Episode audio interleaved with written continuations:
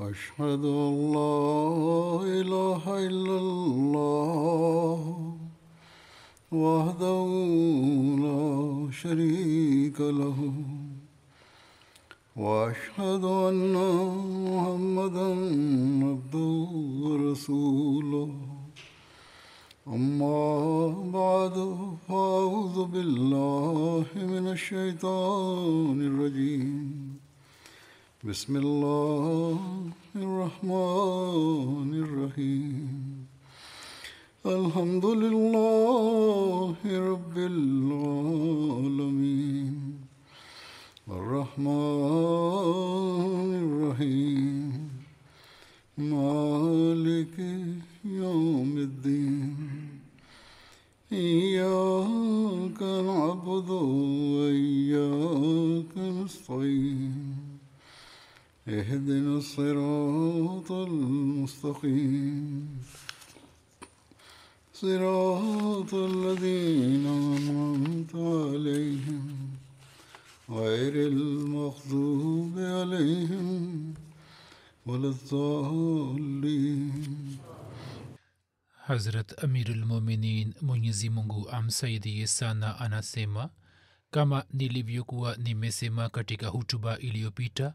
Ya kwamba kuna sehemu imebaki katika kumbukumbu kumbu za baadhi ya masahaba ambayo nitaieleza. Hivyo leo kuhusiana na hilo kwanza nitaeleza kuhusu hazrat abdullah bin jahash raziallahu anhu.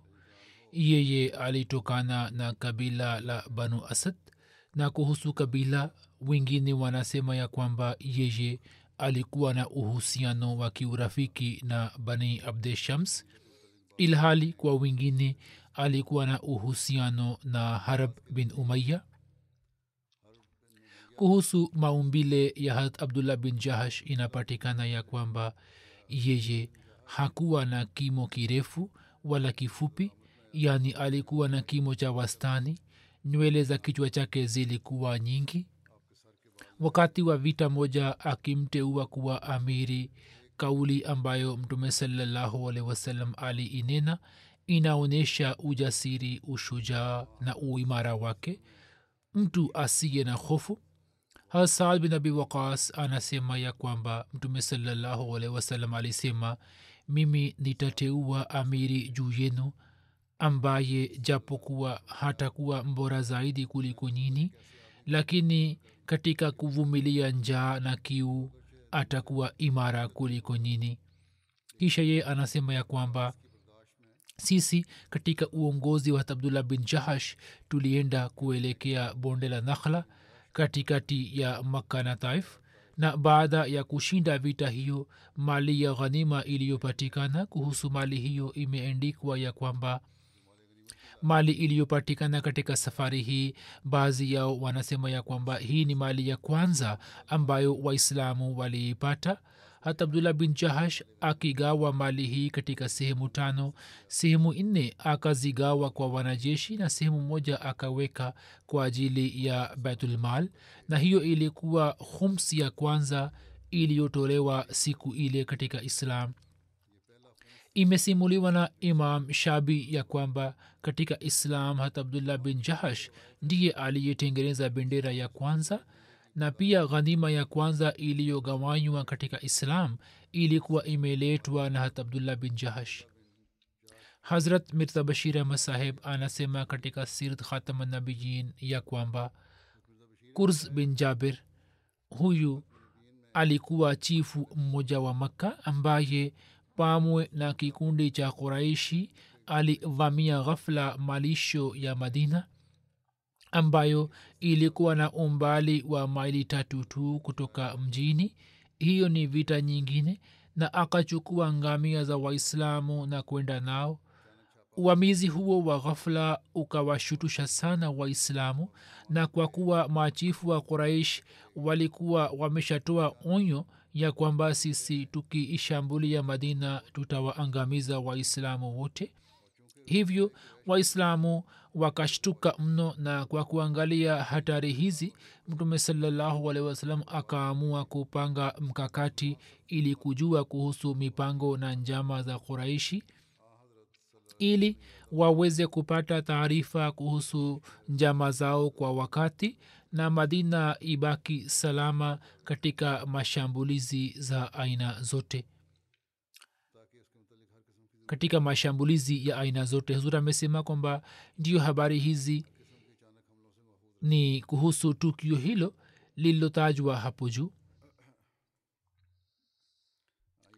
Kisha atmiza bashiri masahib anasema ya kwamba hivyo kwa shabaha hiyo mtume salallahu alehi wasallam alitayarisha kundi moja la wahajiri wa nane na kwa hikma katika kundi hilo akaweka watu ambao walikuwa wakitokana na makabila mbalimbali mbali ya quraishi ili iwe rahisi kupata habari kuhusu njama za quraish.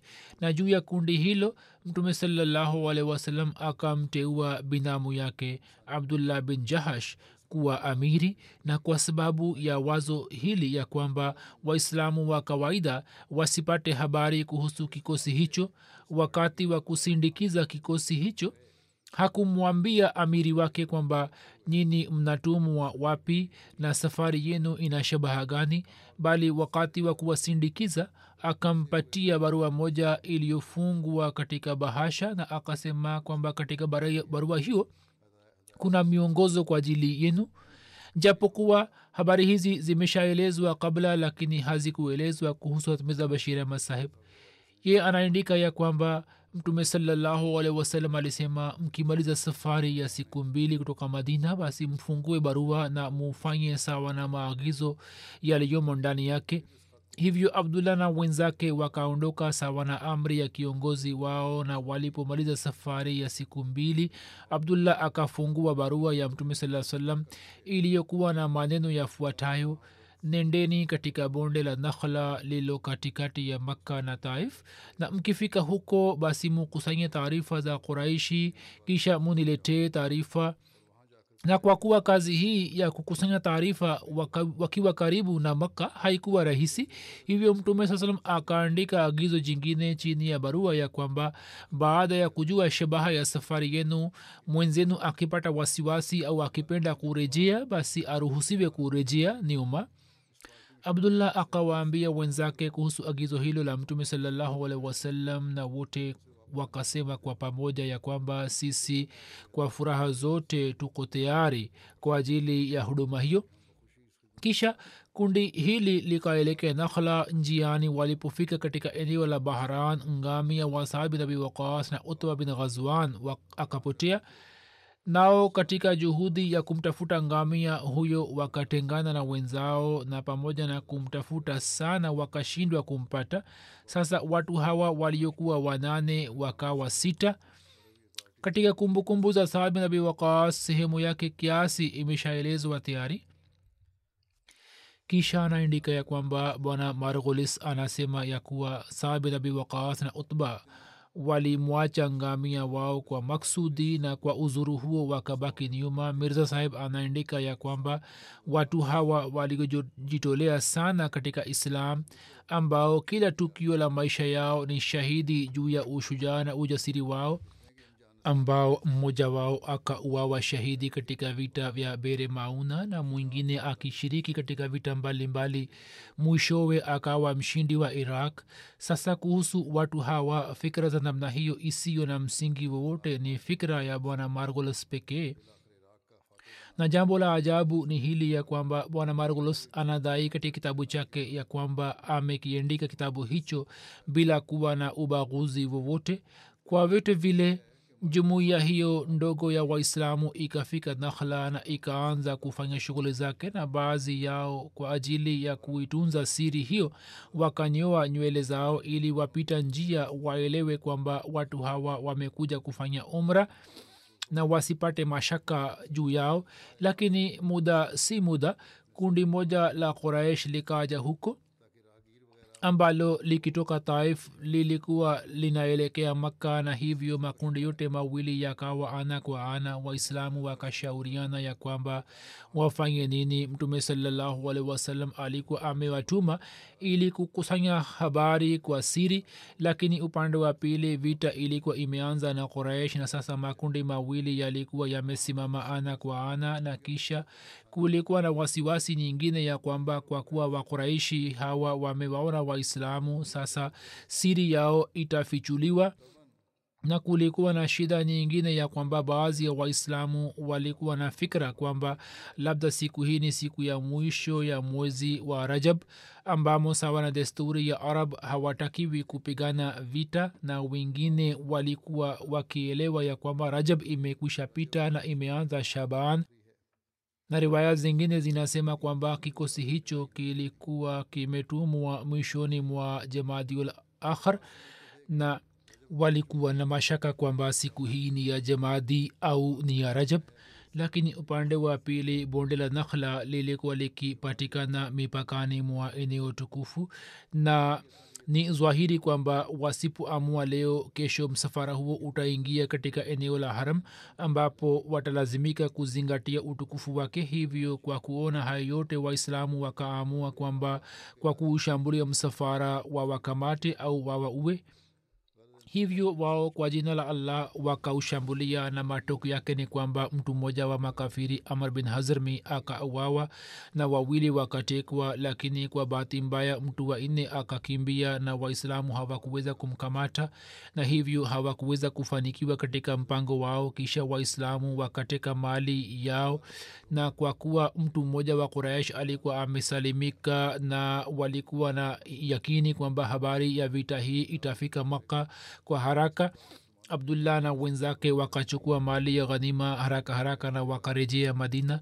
Anaandika kwamba bwana margulas anasema kuhusu habari hiyo ya kuwa kimsingi muhammad saa salam alikuwa ametuma kikundi hicho kwa katika mwezi wa haram kwa maksudi akifikiri kwamba katika mwezi huu quraishi watakuwa katika hali ya kughafilika na waislamu watapata nafasi ya kupora mali zao lakini kila mwenye akili anaweza kuelewa ya kwamba kundi hili dogo haliwezi kutumwa katika eneo la mbali kwa ajili ya vita na mauaji hasa pale ambapo makao makuu ya maadui yawe karibu sana na kisha jambo hili limethibitika kwamba kundi hilo lilikuwa limetumwa ili kupata taarifa yao tu. Na mtume saa salam alipojua kwamba maswahaba wamewashambulia makafiri akakasirika juu yao. Hivyo riwaya inasema ya kwamba watu hawa walipohudhuria kwa mtume salallahu na wakamweleza kuhusu tukio zima ye akakasirika sana juu yao na akasema kwamba mimi sikuwaruhusuni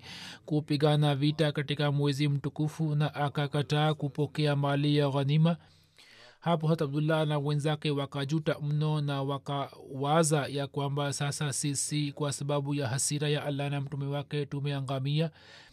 Masahaba wengine pia wakawalaumu sana na wakasema kwamba nyini mmefanya kazi ambayo hamkuambiwa kuifanya na mlipigana vita katika mwezi wa haram ilhali katika safari hiyo hamkupewa amri ya kupigana vita upande wa pili makuraish pia wakapiga kelele wakisema kwamba waislamu wamevunja heshima ya mwezi mtukufu na kwa kuwa mtu wao alikuwa amewawa yani amr bin hazrmi ye alikuwa chifu na kisha alikuwa na uhusiano na utba bin rabia aliyekuwa chifu makka.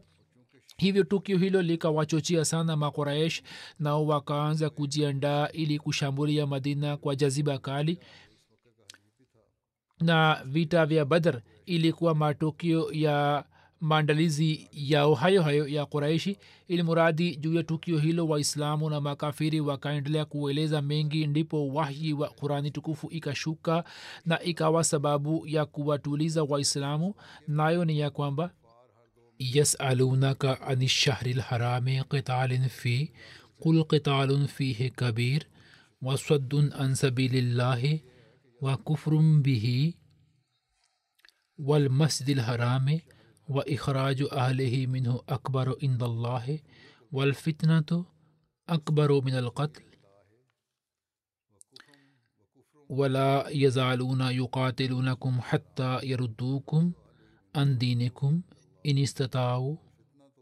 yani watu wanakuuliza juu ya kupigana vita katika miezi mitakatifu wape jibu kwamba bila shaka kupigana vita katika hiyo ni dhambi kubwa na kuwazuilia watu njia ya allah na kumkataa yeye na msikiti mtakatifu na kuwatoa humo watu waliomo ni dhambi kubwa zaidi mbele ya allah kama yeni washirikina mnavyovifanya. Na kwa yakini katika mwezi mtakatifu kuleta fitina katika nchi ni mbaya zaidi kuliko kuua.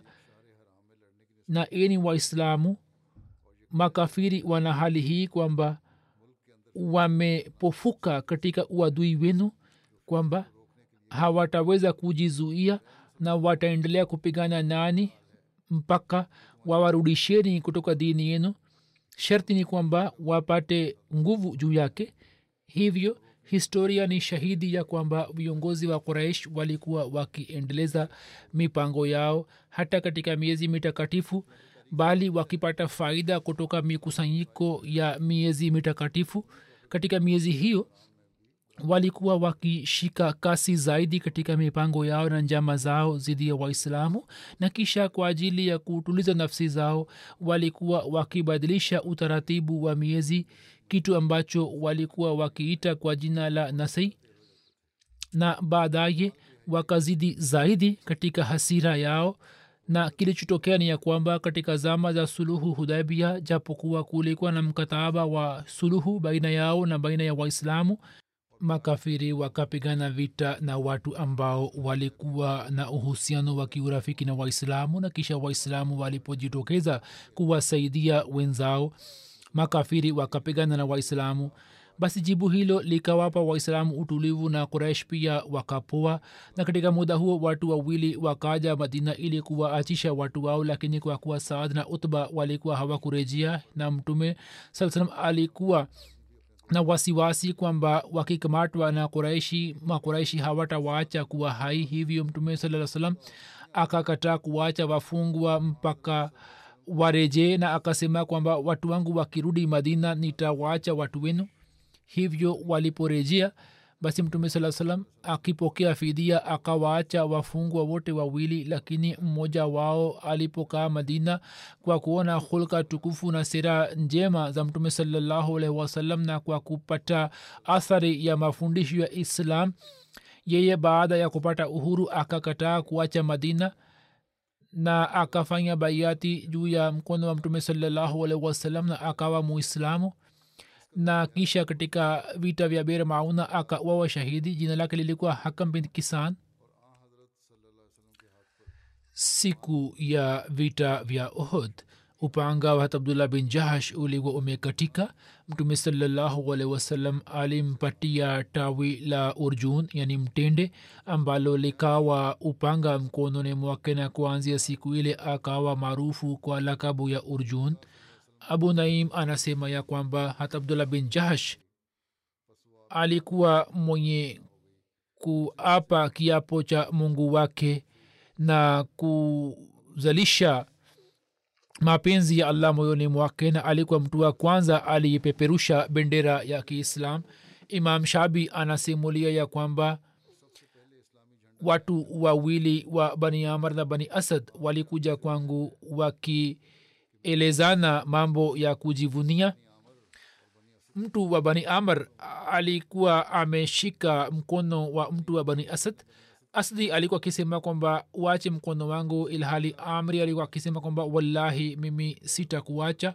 Hapo imam shabi anasema kwamba mimi nikamwambia kwamba ewe ndugu wa bani amr mwache huyu. Na nikamwambia asdi kwamba nini mna sifa sita ambazo hazipatikani kwa mtu yoyote katika uharabuni mzima mmoja ni ya kwamba katika jamii yenu alikwepo mama moja ambaye mtume salallahu alitaka kumwoa na mwenyezi mungu akafanya mpango wa ndoa yake na baina yao mbalozi alikuwa jibrail na mama huyo alikuwa zainab binte jahash na hilo ni jambo la kujivunia kwa kaumu yenu.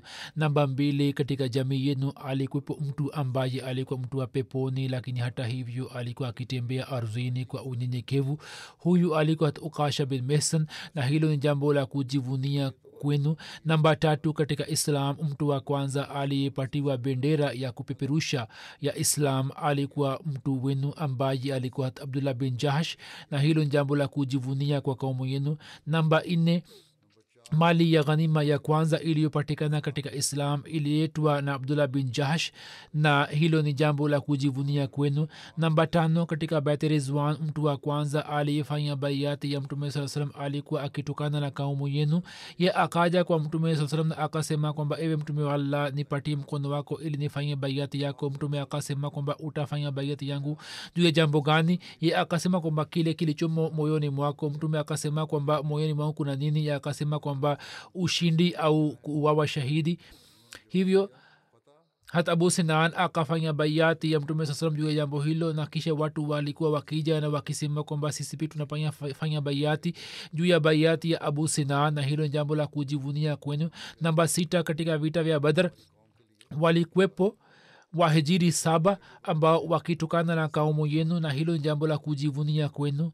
Kisha riwaya inasema kwamba siku ya ohod hat abdullah bin jahsh alipouawa shahidi wakati yule zainab binti khuzama alikuwa katika ndoa yake na baada ya kuuawa kwake shahidi mtume saa salam akamua hat binti khuzama ambaye akakaa katika ndoa yake kwa miezi minane na inasemwa ya kwamba pia inasemwa ya kwamba akakaa kwa miezi mitatu au miwili na akafariki dunia mwishoni mwa rabiul akhir mtume saa salam akaswalisha jeneza yake na akamzika katika jantulbaqi habari zingine kama nisemavyo zimekushaelezwa hapo kabla. Sahaba anayefuata ni hasale shukran.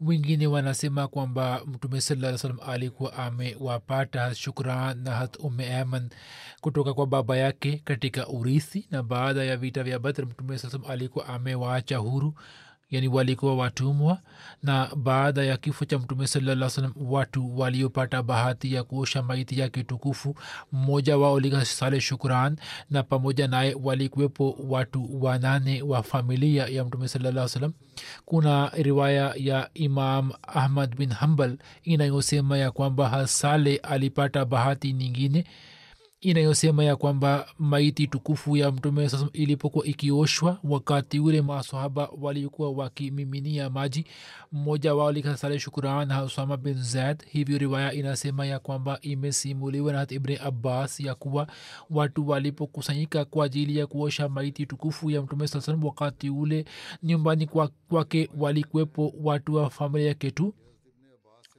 baba yake mdogo hat abbas na hat ali na hat fazl bin abbas na hat kusam bin abbas hat usama bin zaid na hat saleh shukran ambaye alikuwa mtumwa aliyemwacha huru.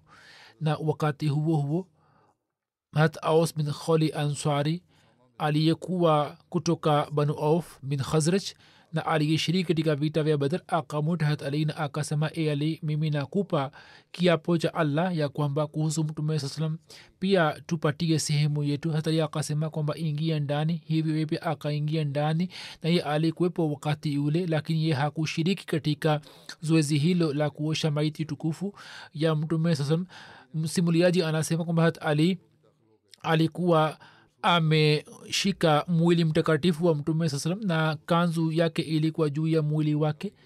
Na hat abbas fazl na kusam walikuwa wakibadilisha hali na walikuwa wakibadilisha uh, sehemu za mwili. Na usama na swale shukran walikuwa wakimiminia maji. Na hat ali alikuwa akiosha maiti yake.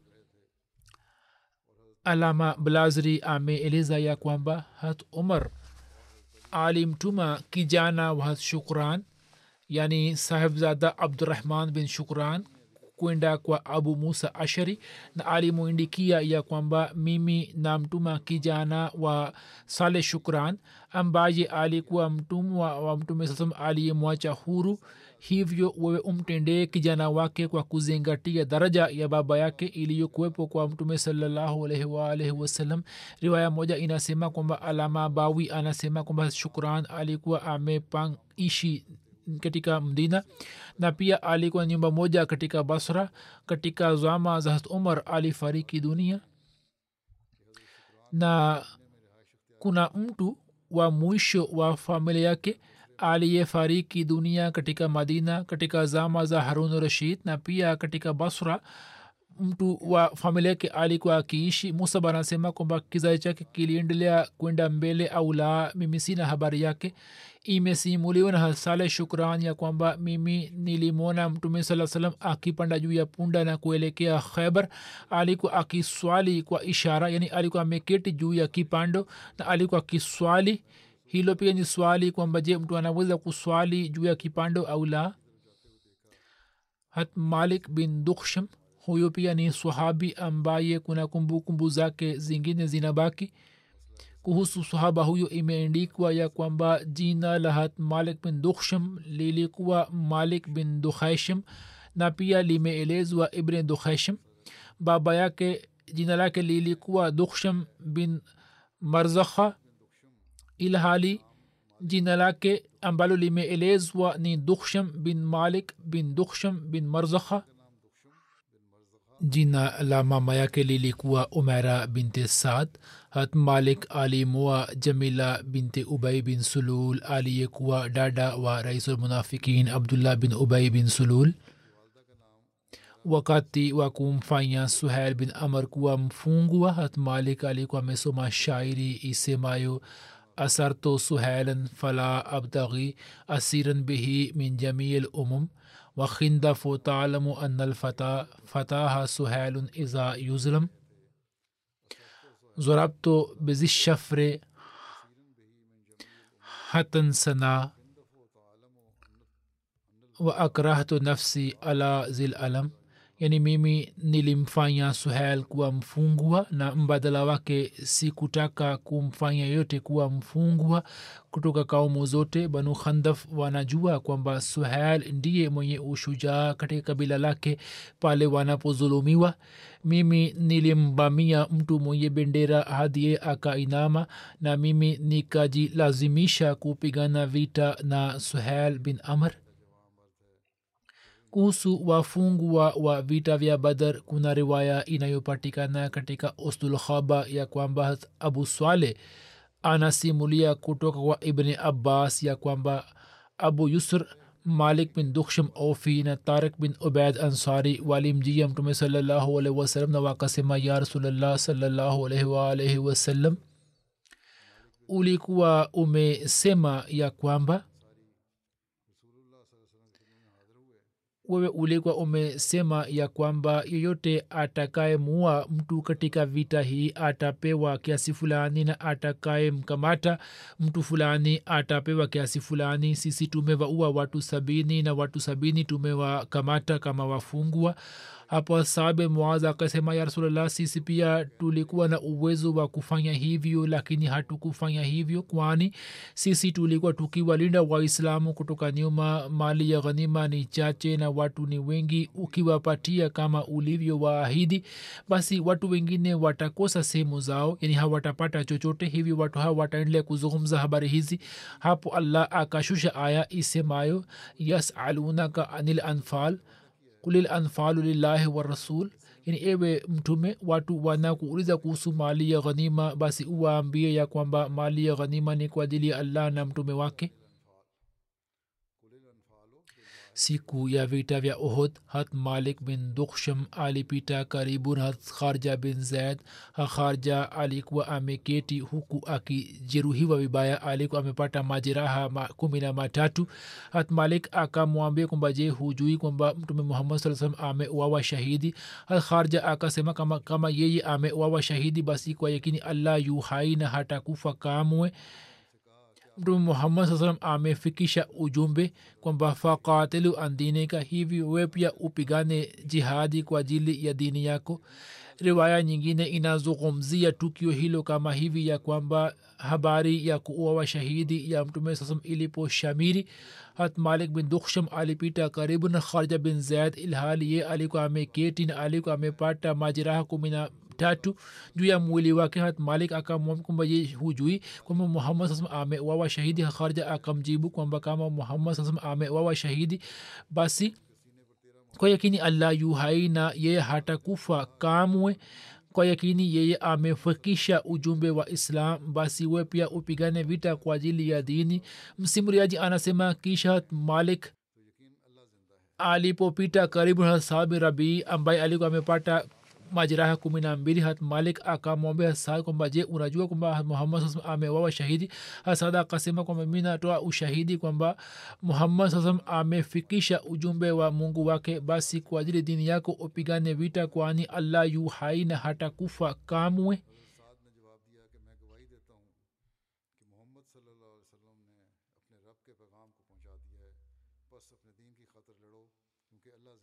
kuna riwaya inayosema ya kwamba baadhi ya watu walimwambia mtume salallahu wasalam kwamba yeye yani hat malik min dukhsham ni uhifadhi wa wanafiki. Hapo mtume akasema je ye haswali swala?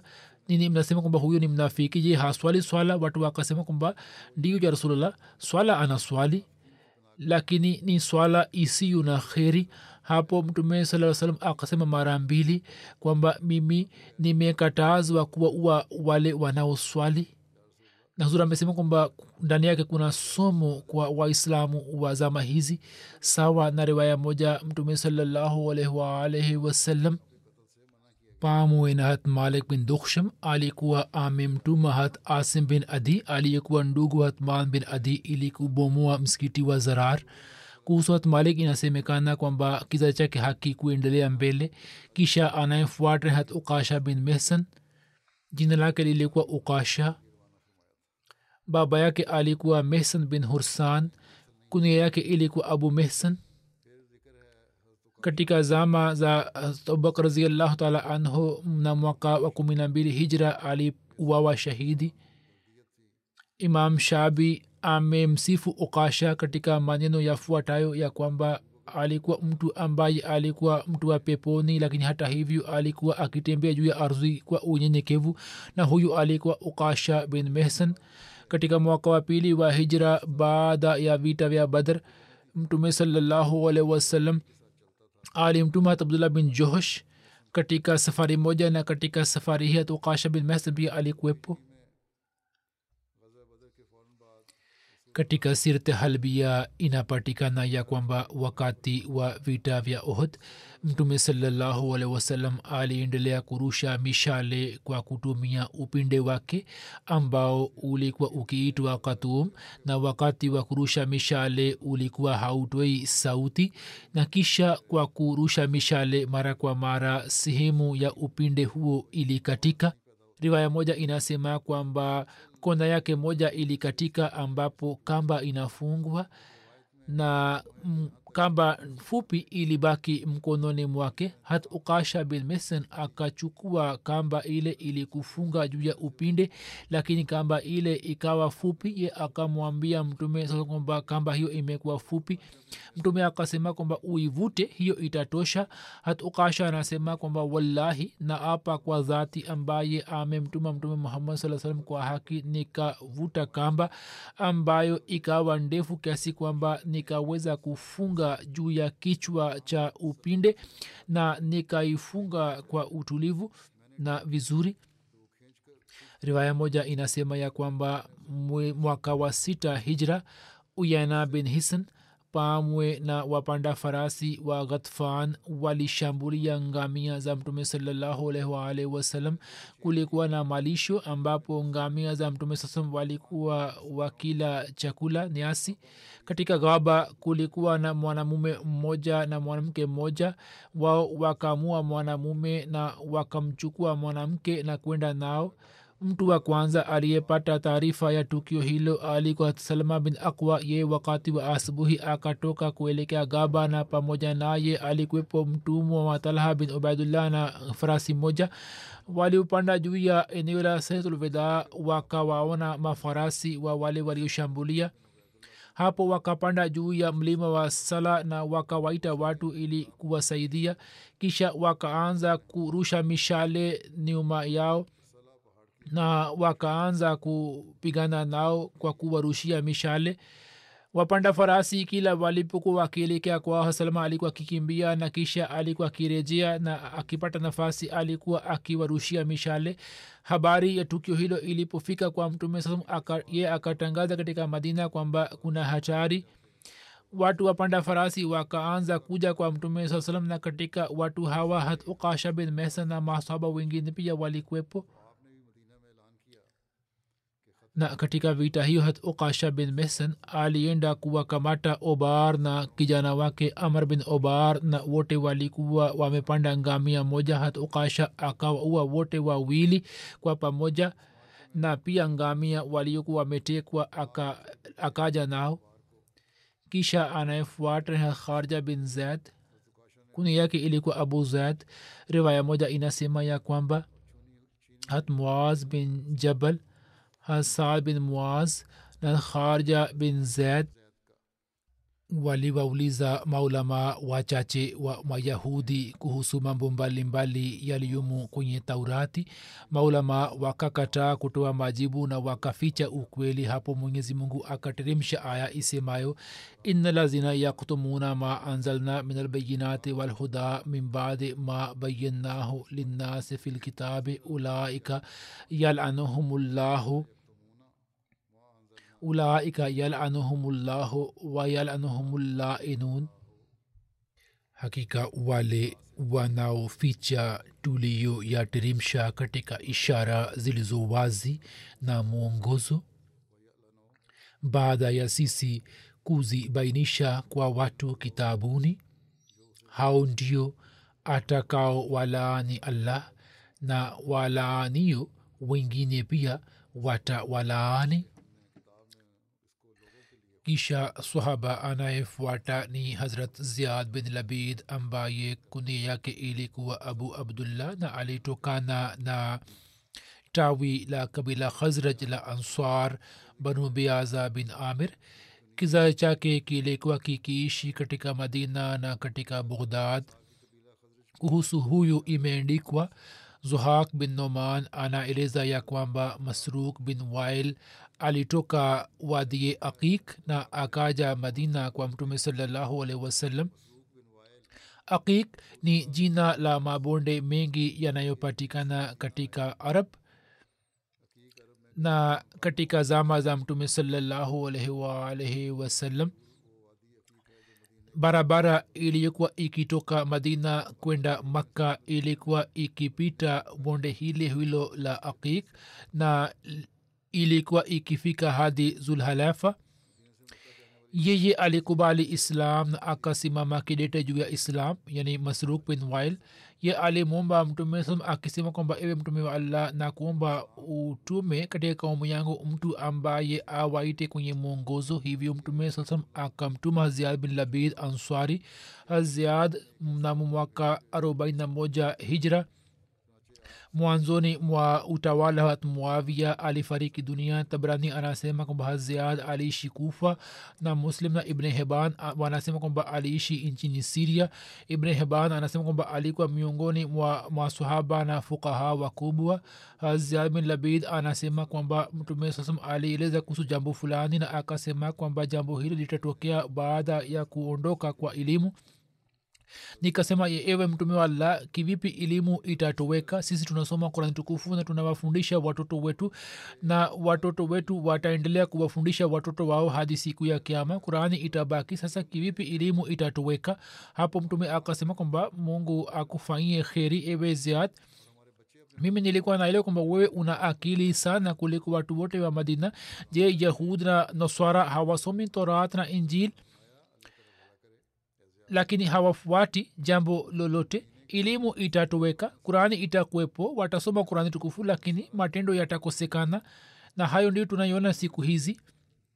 Kisha kuna riwaya ya yazid bin abdullah bin qusaid ya kwamba hata abubakr sidik raziallahu taala anhu alimtuma ikrma bin abu jehl pamwe na waislamu mia tano ili kuwasaidia ziad bin labid na hat muhajir bin umaya bin abi umaya walipofika kwao wakati ule wao walikuwa wameshapata ushindi juu ya nujair iliyumo katika yemen.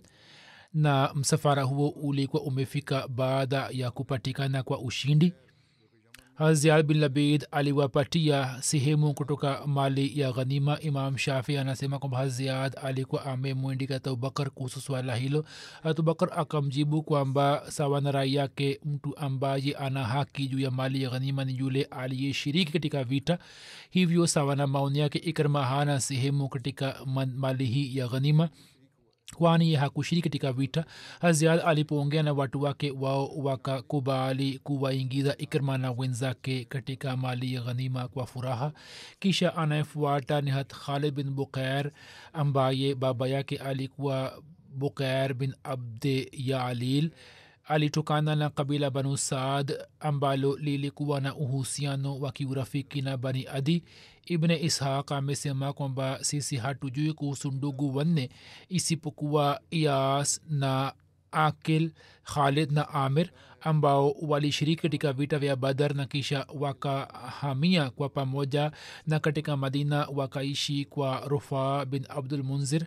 Ibne ishaq anasema kwamba baada ya vita vya uhud baadhi ya watu wa makabila ya azal na kara walimjia mtume saa salam na wakasema kwamba ya rasulllah sisi tumepata shauku ya kujifunza kuhusu islam hivyo wewe utusaidie kutuma baadhi ya maswahaba zako pamoja nasi ambao wafundishe kaumu yetu dini na watusomeshe kurani tukufu. Mtume sasam chini ya uongozi wa hat marsad bin abi marsad akawatuma maswahaba sita akiwemo hat khalid bin bukair watu ambao baadaye watu hawa walikuwa wamewaua kwa udanganifu kisha anayefuata hat amar bin yasir ambaye kunia yake ilikuwa abu yakzan kuhusu swahaba huyo hat musleh maud ameandika ya kwamba akitoa kutoka vitabu vya historia ya kwamba safari moja mtume salallahu alih alipita karibu na mtumwa mmoja aitwaye amar akaona kwamba alikuwa akilia kwikwi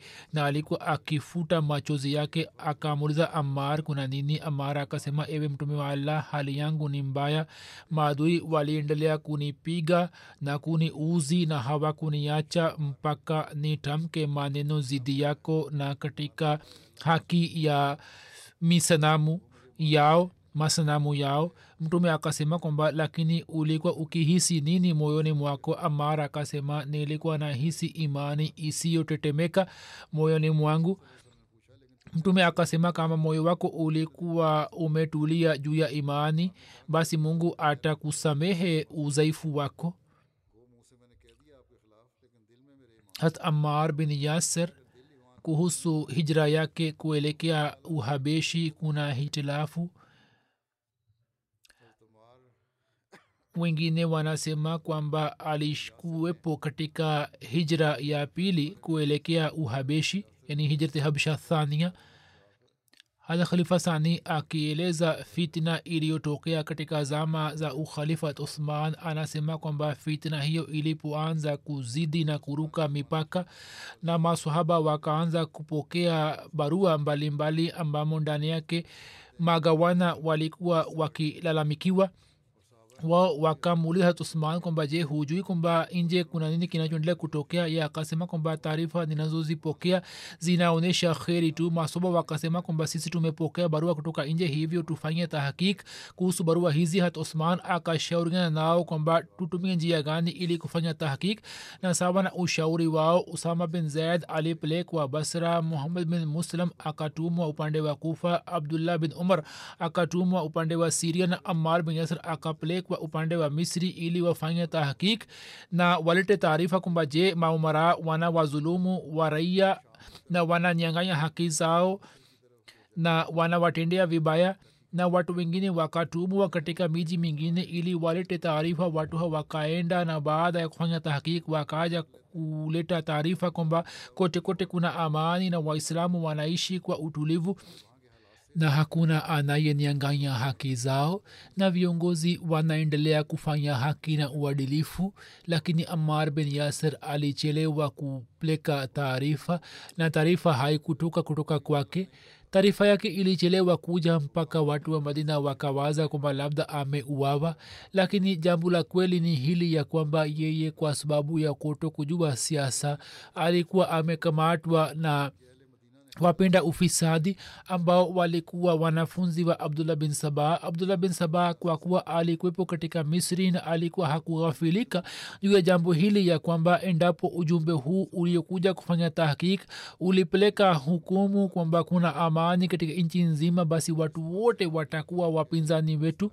Na uamuzi huo ulikuwa umechukuliwa ghafla wa kutuma ujumbe wa tahkik yeye hakuweza kufanya mipango katika maeneo mengine lakini katika misri ilikuwa rahisi kwake kufanya mipango. Amar bin yasr alipoingia misri yeye akampokea na akaanza kumweleza kuhusu malalamiko mbalimbali zidi ya waliye misr ambaye alikuwa amr bin as akaongea naye kwa mambo mbalimbali na mambo yake yakaleta athari juu ya amar bin yasir amar bin yasir hakufanya tahkik na hakuenda kwa walie misr wala hakufanya tahkik ya kawaida na akaenda na watu wa abdullah bin saba na akiwa pamoja nao akaanza kuleta tuhuma na shutma zidi ya walie misr. Zura amesema kwamba katika maswahaba endapo kuna swahaba ambaye amekamatwa na fitna hii ya abdullah bin saba basi yeye ni amar bin yasir.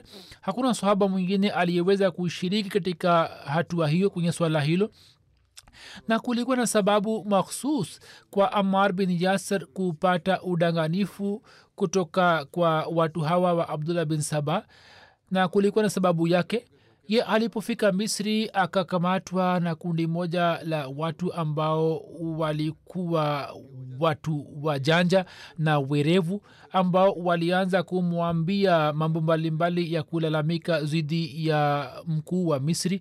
Kwa bahati tu waliye misri alikuwa mtu ambaye kipindi fulani alikuwa mpinzani mkali wa mtume saa na mtume alikuwa amesema kuhusu yeye kwamba hata kama akipatikana katika kaba au wawe lakini baadaye mtume saa salam alikuwa amemsamehe lakini kulikuwa na athari fulani ya upinzani wake juu ya baadhi ya masahaba akiwemo amar bin yasr na amar kwa kusikiliza habari hizi kuhusu amar bin as akapata athari na akakubali mambo yao na akawa pamoja na watu wa abdullah bin sabah na ye pia akaungana nao lakini pia imeendikwa ya kwamba wakati wa vita vya safen hat amar bin yasir akielekea kwa watu alikuwa amesema na amewaambia kwamba wenye kutafuta ridhaa ya allah na wale ambao hawana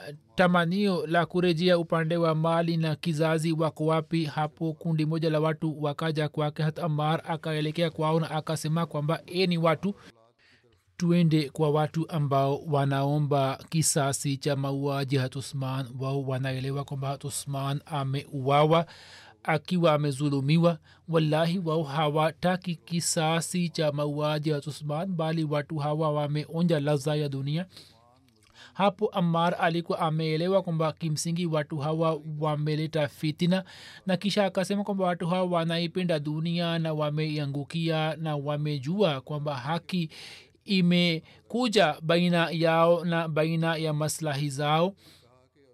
Na watu hawa hawana umuhimu katika islam kwamba watu hawa wapatiwe uamiri au wapewe cheo fulani kimsingi shabaha yao ni kuzalisha fitna tu na watu hawa wamewadanganya wafuasi wao kwa kusema kwamba imamu wetu ameuawa akiwa mazulum ili watu hawa wawe wafalme na hiyo ni njama yao ambayo wameitengeneza kama nini mnavyoona kama watu hawa wasingeomba kisasi cha mauaji ya usman basi katika watu hata wawili wasinge watii. Kisha alisema e allah kama utusaidie kama umekwisha tusaidia mara kadhaa na ukiwafanya wafanikiwe katika shabaha yao basi kwa sababu ya mambo yao waliyoyaleta katika watu wako uendelee kuweka adhabu iumizayo kwa ajili yao. Muhammad bin amr anasimulia ya kwamba vita vya sifin ilikuwa imepamba moto na ilikuwa karibu ya kwamba makundi yote mawili yaangamie mwavia alisema kwamba hii ni siku ambamo waarabu wataangamia isipokuwa shida kuhusu amar bin yasir iwafikie yani hata amar auawe shahidi. Vita iliendelea kwa siku tatu na mausiku matatu. Siku ya tatu hata amar alimwambia hashim bin utba bin abi waqas aliyekuwa ameshika bendera kwamba wazazi wangu wajitolee kwako unichukue pamoja nawe hashim akasema kwamba rehma ya allah iwe juu yako. Mimi nitatembea na bendera nikiwa na matumaini kwamba kwa kupitia kwayo nifanikiwe katika shabaha yangu nikionyesha udhaifu. Hata hivyo sitapata amani kuhusu mauti. Ye akaendelea kuwa pamoja naye mpaka akampandisha juu ya kipando chake kisha hat amar akasimama katika jeshi lake zulkila pamwe na jeshi lake akaja mbele yake. Wote wakapigana vita na makundi yote mawili yakaangamia hawai saqi na abu ghadia muzni wakamshambulia hat ammar na wote wawili wakamua shahidi abulghadia alipoulizwa kwamba kivipi ulimua ammar. Ye akasema kwamba ammar alipokuja karibu nasi na jeshi lake na sisi tukawa karibu yake na jeshi letu. Ye akasema kwamba kuna mshindani yeyote kutoka sakasik ambayo ni kabila moja la yemen. Mtu mmoja akaja na akapigana naye amar akamua kisha akasema kwamba nani mwingine anataka kushindana nami kutoka himir ambayo pia ni kabila moja la yemen. Mtu mmoja akajitokeza na akapigana naye amar akamua himiri hemeri akampatia majeraha kisha akamwita nani mwingine mshindani. Mimi nikajitokeza kwake. Mtumwa huyo anasema na sisi tukaanza kupigana vita. Mkono wake ulikuwa umezofika mimi nikamvamia kwa nguvu na ye akaanguka chini. Mimi nikamua nikampiga na upanga mpaka yeye akafa msimuliaji anasema hat amar alipouawa shahidi hat ali akasema kwamba katika waislamu mtu ambaye anaona kwamba kifo chake cha kishahidi si jambo kubwa na yeye hakupata ghamu kutoka shahada ushahidi wake yani kifo chake yeye haana mwongozo rehema ya allah iwe juu ya ammar siku ile aliposilimu na mwenyezi mungu amrehemu ammar masahaba wanne kila walipokuwa wakitajwa basi ammar alikuwa mtu wa nne na masahaba watano walipokuwa wakitajwa huyu alikuwa watano alikuwa miongoni mwa masahaba wa zamani wa mtume saa salam. Na hakuna mtu mwenye mashaka kwamba kwa ajili ya ammar katika sehemu nyingi pepo iliwajibika juu yake amar abarikiwe. Na amepata pepo imeelezwa kwamba haki ni pamoja na amar na amar ni pamoja na haki. Popote pale ambapo amar atakwenda atakwenda na haki na muaji wa amar yumo motoni. Said bin abdurahman anasimulia kutoka baba yake kwamba mtu mmoja alimjia hat umar bin khatab na akasema kwamba mimi ni janabi na sikupata maji. Hapo hat amar bin yasir akamwambia hat umar bin khatab kwamba je hukumbuki kwamba sisi mimi na wewe tulikuwa katika safari? Wewe hukuswali na mimi nilijichanganya katika udongo kama wanyama na nikaswali? Yani kwa sababu ya kukosa maji nilikuwa nimefanya tiyamum mimi nilimweleza mtume saa salam habari hiyo na hapo mtume alisema kwamba hiyo ilikuwa ikitosha kwa ajili yako. Na hapo akaweka mikono akapiga mikono juu ya ardhi na kisha akapulizia na akafanya masa juu ya uso wake na mikono yake abu wail anasema kwamba hat amar alitoa hutuba na akatoa hutuba fupi na akaongea mambo yenye maana na hikima kisha akashuka chini na akasema e abu yakzan wewe umeeleza mambo balagha yenye balagha na fasaha lakini umeeleza hutuba fupi? Kwanini hukurefusha? Akasema nimemsikia mtume saa akisema kwamba sala ndefu ya mtu na hutuba fupi ni alama ya akili yake hivyo murefushe swala na mufupishe hutuba hassan bin bilal anasema kwamba mimi nilimwona ammar bin yasir raziallahu anhuma ye alifanya vuzuu na akafanya khilal kwenye ndevu yake yani akaingiza vidole kwenye ndevu yake. Msimuliaji anasema mimi nikamwambia kwamba wewe unafanya khilal ya ndevu yako. Ye akajibu kwamba kwani nisifanye khilal ya ndevu yangu? Ilhali nimemwona mtume sasam akifanya hivyo yani kuingiza vidole kwenye ndevu yake imesimuliwa na amr bin ghalib ya kwamba mtu mmoja alimteta aisha raziallahu anha mbele ya amar bin yasir yani kumsingizia. Ye akasema kwamba ondoka kutoka hapa. Je wewe unamuuzi mke mpendwa wa mtume salallahu alaihi waalihi wasallam? Hizi ni habari za baadhi ya masahaba na zingine nitazieleza katika siku za usoni. Huzuri amesema kwamba kuna habari ya huzuni katika burkina faso wanajamaati wetu wapatao tisa wameuawa shahidi. Juzi ni tukio lenye huzuni kubwa sana. Ina lillahi wa inalaihi rajiun. Wameuawa shahidi kwa njia ya zulma. Kulikuwa na mtihani wa imani wao na wao walisimama kidete juu ya imani yao na waliendelea kumwita mmoja baada ya mwingine na wakawaua.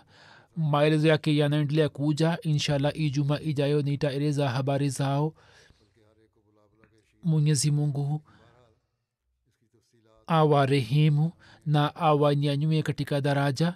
Mwendelee kufanya maombi kuhusu hali za huko wagaidi waliokuja wamekwenda wakitoa onyo kwamba mkifungua misikiti tutakuja tena na kuwashambulieni. Mwenyezi mungu awasalimishe wahamadi wa huku kutoka shari yao na nitaeleza habari zao katika ijumaa ijayo.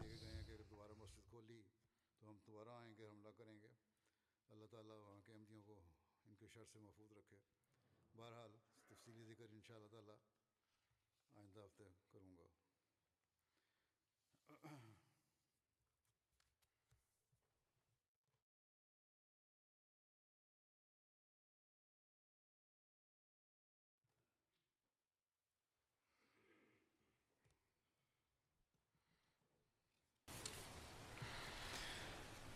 الحمد لله الحمد لله نحمده ونستعينه ونستغفره ونؤمن به ونتوكل عليه ونعوذ بالله من شرور انفسنا ومن سيئات اعمالنا.